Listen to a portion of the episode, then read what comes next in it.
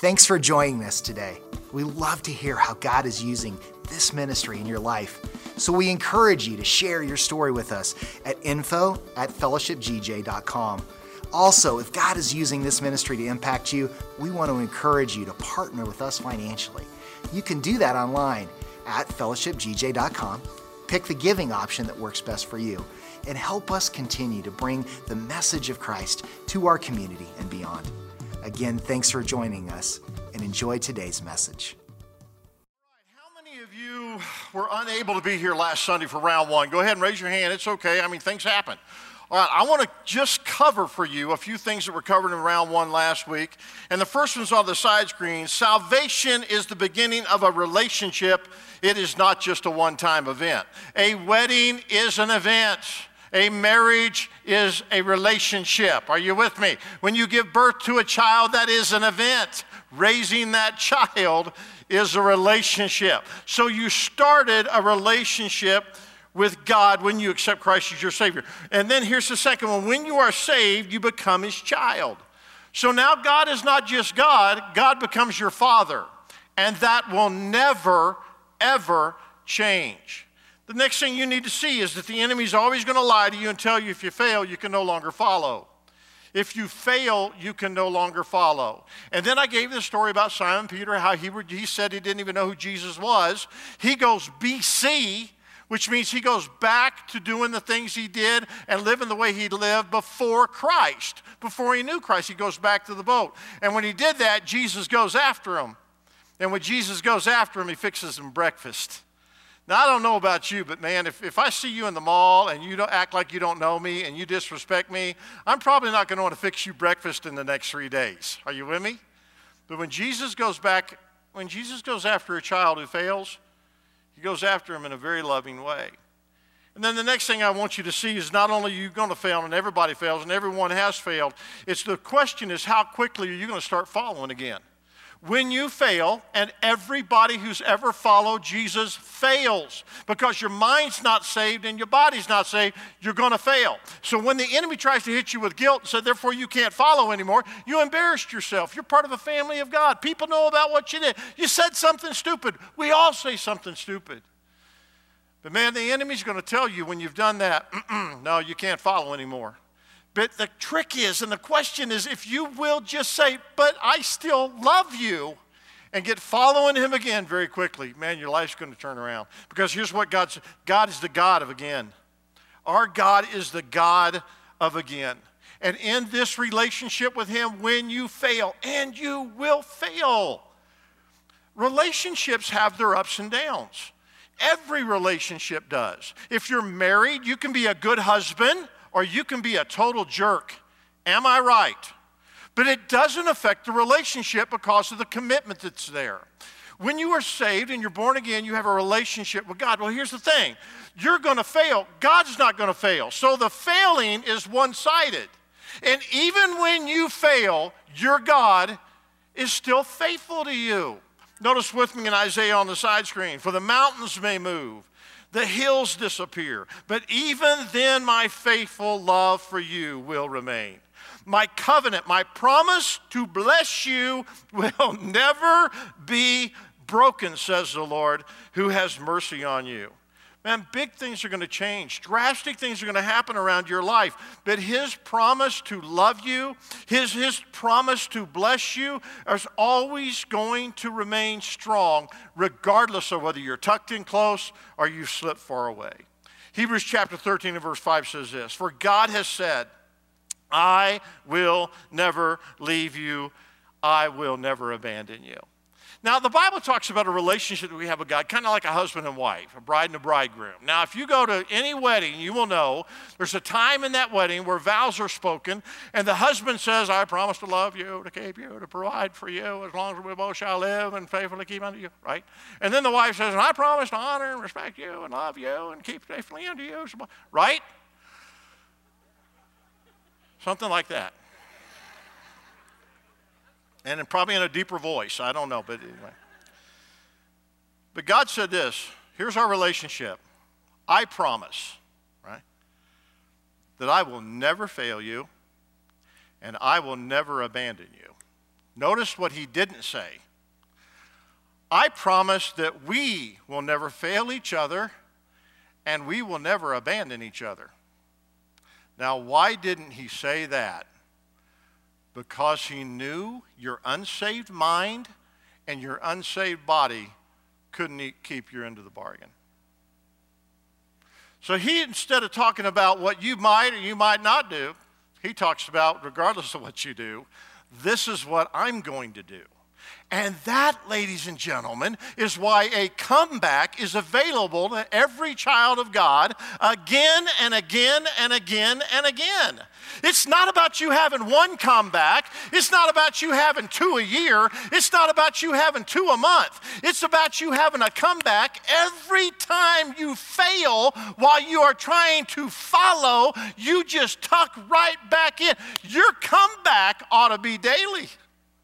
Your comeback ought to be weekly because of the fact that your Heavenly Father will never give up on you. Man, let me pray. Father, I pray in the name of Jesus that you would just allow your word to get into us as we dive into it.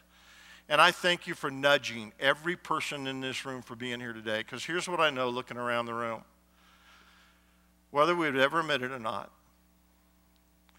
there are people in this room that have been so badly beat down. Maybe by somebody that spoke words over them and they didn't even know. The person that spoke it didn't even know the damage that was done. Maybe it was an ex who said, You'll never really be loved. You're not lovable. You, you, are never going to find what it is you think you're looking for. Lord, there, there may have been things that have been spoken over people in this room where their lives have been changed because of a beatdown. Now, Father, I pray that you'd help us to understand how you manipulate everything that has happened in our life for our good. And I pray in the name of Jesus that every person in this room would experience an epic comeback from the beatdowns that they've had. I pray it in Jesus' name. Amen. Okay, real quickly, I want to read the story. We're going to throw it up on the side screen, but a little background to the story. The story is about God's children, and God has always had his children who trusted him. They're called the Israelites. And the enemy in this story are the Philistines, and God's children have always had enemies. You will always have an enemy that's trying to destroy your life. Once you said, Father, be my, Jesus, be my Lord and Savior, and you became a child of God, you have an enemy that is set up against your happiness, against your joy, and against your future. He wants to steal, kill, and destroy. And he does not go on vacation or back off because you've had a bad day. You have an enemy, you always will have an enemy. The story takes place back before the children of Israel had kings. If you'll remember, they were first led by judges, men that tucked close into God and then gave these people, God's people, what God wanted them to do. Later, they had their first king who was what? Anybody remember his name? First king of the children of God? Saul. After Saul, the next king, anybody remember? David, the one who wrote the Psalms, man after God's own heart. Who was David's son? Anybody remember him? Solomon, the wisest and wealthiest man that ever lived on the planet. Prior to those three kings was a, was a, a guy, a priest or a judge by the name of Eli. He led the children of God for 40 years. He had a couple of sons, and there was a war that was about to break out. When all the Israelites saw the Ark of the Covenant of the Lord coming into the camp, their shout of joy was so loud it made the ground shake. Real quick, when God's children saw the Ark of the Covenant of God, look, take a look at it if you will, in case you forgot it. It is a box that was gold inlaid. In that box was a piece of manna. Remember back when God fed his children with manna? Aaron's rod the tablets that, that Moses uh, had, all those were in this box. And they were reminders to God's people of God's provision and power for his people in the past. So they felt like to have that in the camp meant that they had the confidence that the God of their past would show up today. And they were using this box as kind of a way to hype themselves up to say, we're going to be okay, we're going to be fine, we're going to, we're going to take on the enemy. Take a look, if you would, in the next verse. When that shout that shook the ground took place by the children of God, the enemy said, What's going on? The Philistines asked. What's all the shouting about in that Hebrew camp? When they were told that it was because the ark of the Lord had arrived, the enemy panicked, and this is what they said The gods have come into their camp. Anybody got a problem with that? Okay, can I, can I say to you, as the children of God, that the gods of this world are helping you? Would you take offense to that? Yeah. So, why is the enemy confused on exactly who is helping the children of the Most High God? You'll see that in a minute. He said this, he said, uh, uh, they panicked. The gods have come into their camp, they cried. This is a disaster. We've never had to face any of this. The enemy talking, we've never had to face anything like this before. Help, they said. Who can save us from these mighty gods of Israel? Again, problem with that. They are the same gods who destroyed the Egyptians with plagues when Israel was in the wilderness. Really? Uh, gods that did that? Hmm, where'd they get that? And then notice that they weren't afraid, they weren't intimidated. Then the enemy might get a little intimidated by what you do, but the fight's not off because you're bold about what you think you can do and not do. Goes on to say this fight as never before, Philistines. If you don't, see, we will become the Hebrew slaves just as they've been ours. Stand up like men and fight. So the enemy fought desperately, and Israel was defeated again. The slaughter was great. 30,000 of God's children, soldiers, died that day. The survivors turned and they fled to their tents. The ark of God was captured. Hophni and Phinehas, the two sons of Eli, were killed. Man, that's a bad day. I, would call that a beatdown. Wouldn't you call that a beatdown? I want you to think about this for a moment. Let me give you the rest of the story.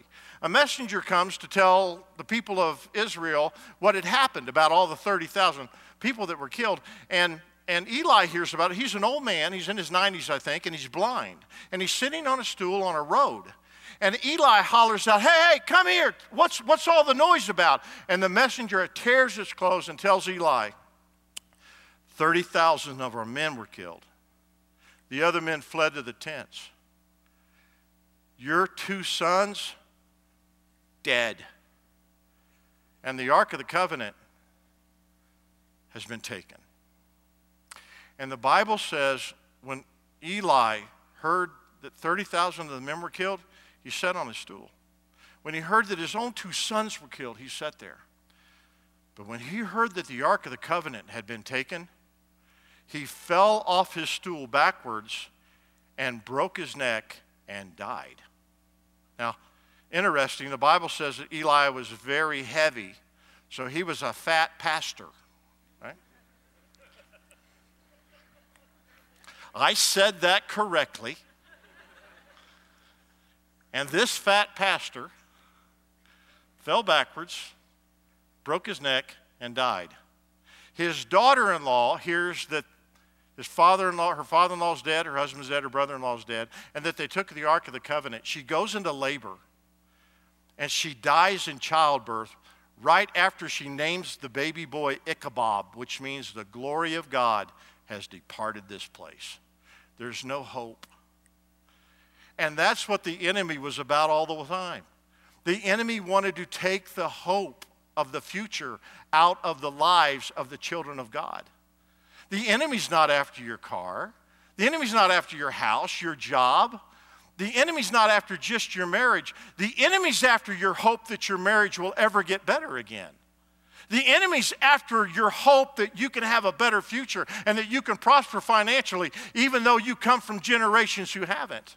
The enemy just wants you to lock in on no future because that's what the enemy's trying to take from you. Trying to beat you down, kill, steal, and destroy so that you think that you are not who God said that you are and his promises don't stand true in your life, that he will never fail you and that he will never abandon you. So, this story sheds light on many, many different things when it comes to the beatdowns you and I have had in our life. Many things. I uh, noticed in the story that 30,000 of God's kids died that day. And you might be thinking, as I have in the past, Well, if God is never going to fail or abandon his kids, why did he allow 30,000 of his children to be killed in that one battle? Anybody want to join me with that little question? Thank you very much. Now, think about that. Last time I checked, the population of Grand Junction was 62,000 people. Imagine you walking through Grand Junction and every other person is dead. Imagine all of the moms who lost their sons, all of the wives who lost their husbands, all of the children who lost their fathers, all of the siblings who lost a brother. Imagine that. This was an epic beatdown to a whole new proportion. And you might be thinking, how can a father do that to his children? Well, well, well. Let's take a look at Psalms chapter 90. The Bible says, because I want to shed light, I want to shed light on looking at the death of loved ones and the death of the 30,000 from a father's perspective a little differently. Why does somebody have to die? Has you ever said that? They were such a good person. How come they died of cancer at 54 years of age? That woman was serving in the ministry at our church. How did she get cancer and die at 56? Well, take a look, if you would, at Psalms verse uh, chapter 90. Throw that up there for me. Everybody read this together. 70 years are given to us. Some even live to be how old? Okay, good. All right. Some even live to be 80. That's enough. How old do you think King David was, the man that was after God's own heart? How old do you think he was when he died? Anybody want to guess? He was 70. Solomon, his son, the wisest, most prosperous man on the planet, who could build a life of luxury and spa treatments around his body. Do you know how old he was when he died? 80. 80 years of age. Now, take a look now at the worldwide average life expectancy. Let's look at that. Worldwide, everyone on the planet, the average life expectancy, 70 years. How many years God saved man had? 70. And notice, if you would, that males live to be 68 years of age on the average in four months, and females on the planet live to be an average of 72 years and eight months. Now, does anybody see what I see? Why is it that men are only living 68 years and women are living 72 years? Could it be that living with you women is killing us?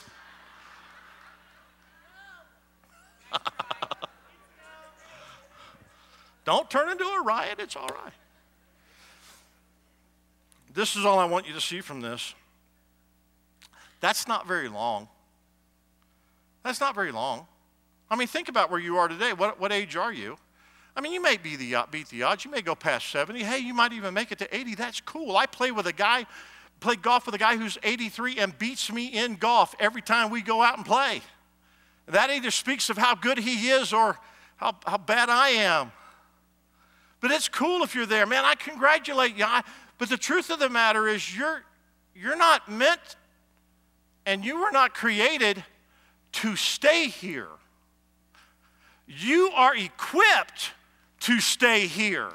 You are created to be there. Are you with me? So the Father, who already said 70 or 80, 70 or 80, that's it. Okay, let me hit you from a parent standpoint, okay? And I'm taking a little bit extra time on this, but it just helps us to understand why people die, good people die when they die, okay? Let's say, as a parent, you tell your kids they can stay out tonight till 7, 8 o'clock curfew, 7 or 8. I'm not really sure which. Hey, watch your cell phone. I'll text you what time I want you home, okay? And it goes without saying, you are my kids, part of my family. So don't go out there acting like everybody else's kids. You represent our family. If they were to jump off a bridge, would you jump off it? You know what I'm saying? So it goes without saying, you represent our family. Okay? Now, let's just say, and this is what I want you to do I want you to do some chores while you're out there. I want you to run some errands, and we have play and have fun, play and have fun. And I'll call you home somewhere between 7 and 8 o'clock. Maybe. Maybe. I, will text you. Right? You, as the parent, then decide you want your kids home at 620. Okay? And they see the text and they're like, oh, Mom, Dad, got five more minutes. No, no, I want you home. Come on, come on. Okay, here I come.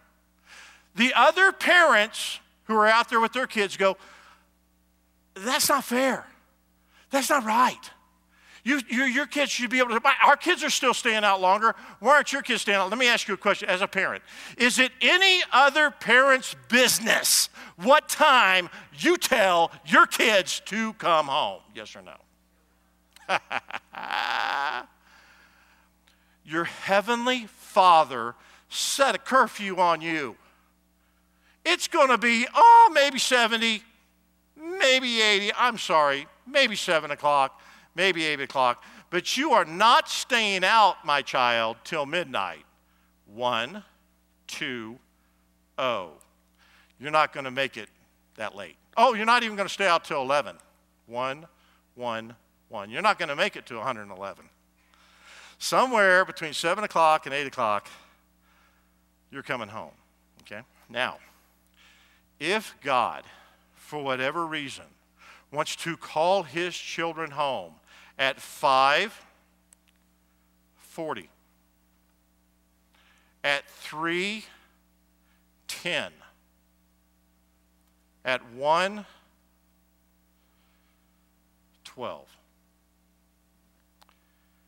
It is nobody's business but the Father's. Are you tracking with me? These kids are called home by their Heavenly Father. They had till they were between 70 and 80, and God simply called them home early. But along with everything else that had happened in their life, this beatdown felt real. But this beatdown led to a turnaround. You see, I, I never say that God can't get somebody's attention. I never say that that person is so far away from God and has made so many mistakes and has not followed the Lord for so many years that they're just gone and that they're hopeless. Let me show you what I see God doing in the Bible. Number one, if you're his child, he will go after you. And he's going to fix your breakfast. That doesn't sound threatening. Breakfast doesn't sound threatening. It's breakfast. Not going to hurt you. Number two, he paints a picture of a father who waits. He lets your life get so messed, out, messed up out there, prodigal, to where you're eating with the pigs and nothing's working for you, and you come to your senses going, Oh, back in my father's house, I had it so much better. And he waits and watches for you to come back, and then he runs to you.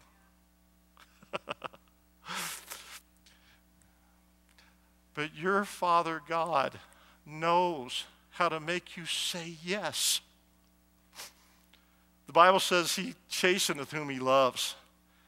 And if you're his kid, he's going to love you back to him. This is what you're going to find out. If you go if you stop following because you failed and you don't start following right away, you're going to find out that whatever distance you are from him, whatever it is that you thought you knew how to do won't work anymore.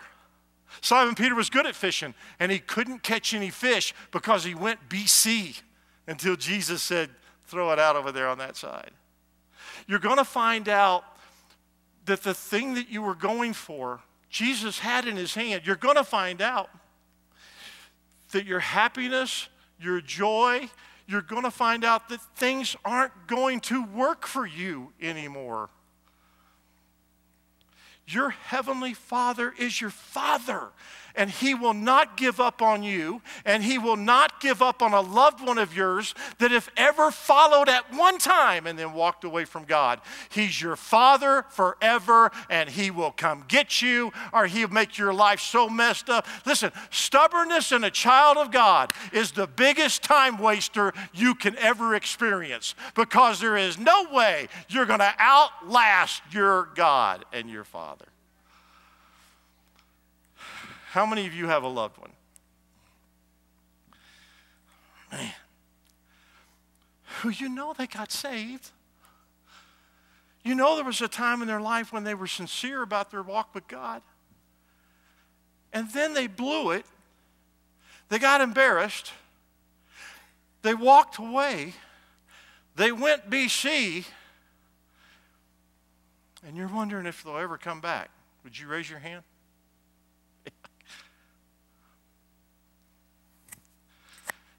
You know why I don't give up on them? Because God knows right where to touch them to make them say yes. Eli's dead. Hophni and Phinehas dead. The daughter in law dead. The new baby on the scene called There's No Hope. Samuel, raised under the mentorship of Eli, comes onto the scene. And Samuel says, Are you people ready? Ready for what? Are you ready for your comeback? and then Samuel lays out the strategy for round three, where his people could experience the greatest epic comeback of their life. Ding! Round two's over. Round three's next week. I love y'all. Thank you for listening to this week's message at Fellowship Church. If you have not made Jesus Christ your Lord and Savior, I want to give you the opportunity to do that right now. The Bible says in the book of Romans if you declare with your mouth Jesus is Lord and believe in your heart that God raised him from the dead, you will be saved. You can do that right now. I just want to encourage you to pray this prayer with me. Dear Jesus, I am a sinner and I need forgiveness. Please forgive me of my sins. I believe that you are Lord that you died on the cross for my sins, and that you rose again. And God, I thank you for that. I ask you now to be my Savior, to guide my life, and to give me a home forever in heaven. And God, I ask you this in your precious Son, Jesus Christ's name. Amen. If you just prayed this prayer for the first time, or if you need prayer at all, we would love to hear from you. You can contact us at 970 245 PRAY or by email at prayer at fellowshipgj.com. Thanks again, and we hope to see you next week.